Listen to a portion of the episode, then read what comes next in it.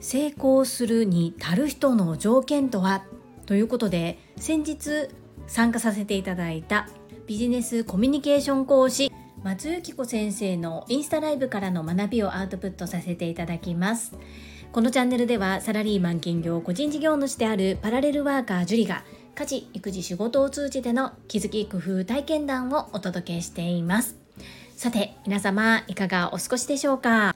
本日も本題に入る前にお知らせをさせてください。7月29日土曜日兵庫県西宮市勤労会館大ホールにて株式会社新規開拓代表取締役社長朝倉千恵子先生の講演会が開催されます。会場13時開演14時16時終了予定となっております。主催は有限会社ラゴマジョーレピース訪問看護ステーション代表取締役社長青山由美さんです。青山由美さんは朝倉千恵子先生が20年前から継続開催してくださっている女性専用の営業塾トップセールスレディ育成塾オンライン版の第6期第8期の卒業生でいらっしゃいます。私はオンライン版第7期の卒業生ということで全力で応援してまいります。開催当日まで残り9日です。概要欄とコミュニティにお申し込みサイト、そして詳細を記載しております。皆様お誘い合わせの上、ぜひご参加よろしくお願いいたします。そして7月はもう一つ塾生が主催する朝倉千恵子先生の講演会があります。いよいよ本日7月20日木曜日静岡県静岡市にてイブニングセミナーが開催されます。18時30分からの開催となっております。こちらの詳細お申し込みサイトも当日お申し込みもいけるのでしょうか。ちょっと問い合わせをしていただきたいと思うのですがコミュニティに詳細を掲載しております。主催はスタンド FM パーソナリティさなえチャンネルのさなえさんです。さなごん今日まで本当にものすごく一生懸命頑張ってこられたこと私は見ておりました。サナゴンがやると決めたからみんなが応援してくださったと思います。本日明日としっかりしっかり頑張ってくださいね。応援しております。そんなこんなで本日のテーマ成功するに足る人の条件ということで先日参加させていただいたビジネスコミュニケーション講師松井紀子先生のインスタライブからの学びをアウトプットさせていただきます。成功するに足る人の条件。これは3つあるそうです。1つ目マインドセット。2つ目スタンダード。3つ目ルーティン。ということでこれら3つについて少し掘り下げてお話をさせていただきます。まず1つ目のマインドセットです。それをやると決めること。やはり何事も決めるということが大切になってきます。自分が何がしたいのかを決めるには覚悟がいります。その覚悟を決めるマインドセットが大切となるということです。2つ目のスタンダード。どんな基準までやるか。基準値。気まぐれではなく気分でやるのではなく何があっても決めたことはやる。これは私がやらないということを決めることも大切だというふうに教えてくださいました。最後3つ目はルーティーンです。これらマインドセット決めたことそしてどこまでやるかの基準値スタンダードこれらをルーティン日常に落とし込むということが大切になってきます。この3つマインドセットをしスタンダード化してそしてルーティン日常に落とし込む。こちらをできている方がやはり成功するに足りる人成功するために必要な条件がこの3つということだそうです。松っ子先生は今週シンガポールそしてタイという形でビジネスの幅を広げるためにいろんな起業家の方と会うということで海外に飛び出されています。現地の空港から生ライブ配信をしてくださってこう海外好きの私としてはわあ私も海外飛び回りたいというふうな気持ちにさせていただきました。とっても嬉しく楽しくなるライブ配信でした。そして空港に移った外国人に日本人はほとんどいないということでコロナ禍で海外にあまり出ていないのは日本人だけなのかもしれません。短い時間のライブ配信でしたがいろんなことを考えさせていただきましたそしてものすごく有益な情報を空港から生ライブ配信ということで届けてくださいましたこちらもアーカイブ残っておりますビジネスコミュニケーションコーチ松代子先生のインスタライブのアーカイブ概要欄に貼らせていただきます。ご興味ある方はぜひ合わせてご覧くださいませ。本日は成功するに至る人の条件3つマインドセット、スタンダード、ルーティンというお話をさせていただきました。この配信が良かったなと思ってくださった方はいいねを。継続して聞いてみたいなと思ってくださった方はチャンネル登録をよろしくお願いいたします。そして皆様からいただけるコメントが私にとっての宝物です。とっても励みになっておりますし、ものすごく嬉しいです。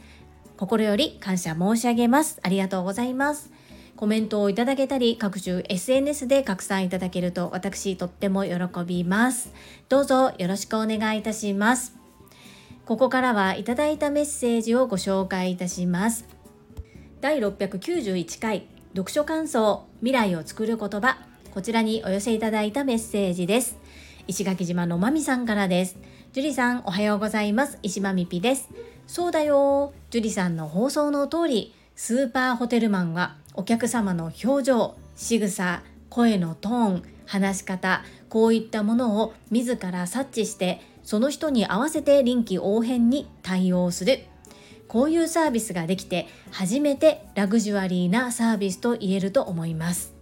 いやー自分ができても人に伝えてやってもらうのは難しいと改めて教育の難しさを目の当たりにしている石まみぴでした。まみぴメッセージありがとうございます。そっかラグジュアリーなサービスっていうのはやはり特別なんですよね。そしてマミピができていてもそれを人に伝えて同じような感覚を磨いて対応できる人に育てるっていう教育はやはり難しいということですね。私も今職場で教育担当に当たっておりますがやはり教える方相手によって言い方や伝え方を変えなければ同じことを伝えたくてもなかなか伝わらないなということを実感しております。私はマミビの足元にも及びませんがお互いに切磋琢磨しながらどうすれば相手に動いてほしいように伝えることができるのかここ頑張っていきたいところですね。マミピメッセージありがとうございます。続きまして第692回美容結果を出している方から学ぶこちらにお寄せいただいたメッセージです。日野武さんからです。綺麗はこれで作れます。結構各書店で平積みされていますね。やはり美容のニーズは高いんですね。書店で並んでいる本で今の時代のニーズをつかむのも面白い取り組みです。今日もそうして本屋をブラブラしてついつい仕入れている日野武でございました。日野武先生メッセージありがとうございます。そうなんですね。私は書店には出向いていないんですがこの本平積みされているんですね。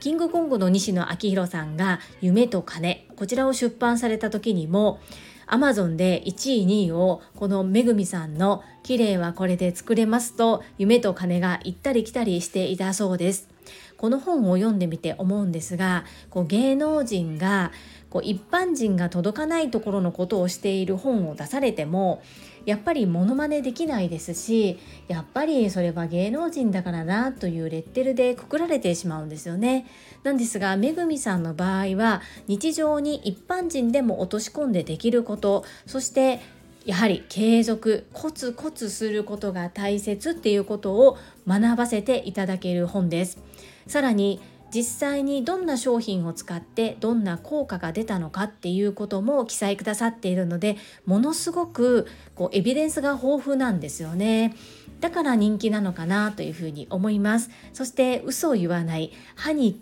布を着せぬこうもともとはっきりものをおっしゃる方なので分かりやすくてとっても人気なのかなというふうに私は勝手に分析しております。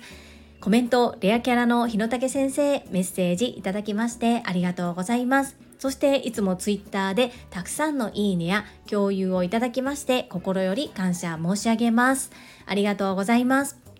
最後に石垣島のまみさんからです。樹里さんおはようございます。石まみぴです。現在もお綺麗なめぐみさんが語るからこそこのお話は響きますね。何を言っているかではなく何をやっているか。結果が出ている人から学ぶごもっともです。マミピメッセージありがとうございます。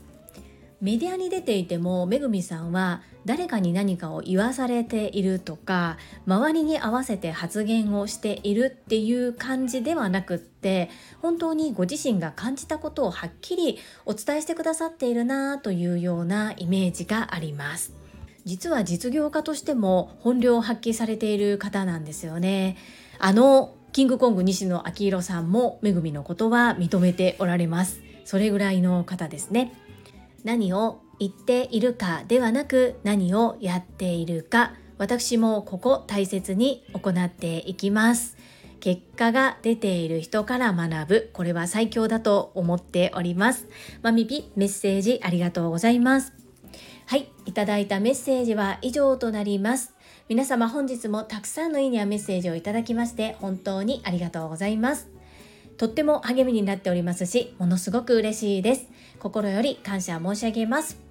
最後に2つお知らせをさせてください。1つ目タレントのエンタメ忍者みやゆうさんの公式 YouTube チャンネルにて私の主催するお料理教室ジェリービーンズキッチンのオンラインレッスンの模様が公開されております。動画は約10分程度で事業紹介自己紹介もご覧いただける内容となっております概要欄にリンクを貼らせていただきますのでぜひご覧くださいませ2つ目、100人チャレンジャー in 宝塚という YouTube チャンネルにて42人目でご紹介をいただきました。こちらは私がなぜパラレルワーカーという働き方をしているのかということがわかる約7分程度の動画となっております。こちらも概要欄にリンクを貼っておりますので、合わせてご覧いただけると嬉しいです。どうぞよろしくお願いいたします。それではまた明日お会いしましょう。素敵な一日をお過ごしください。スマイルクリエイター、ジュリでした。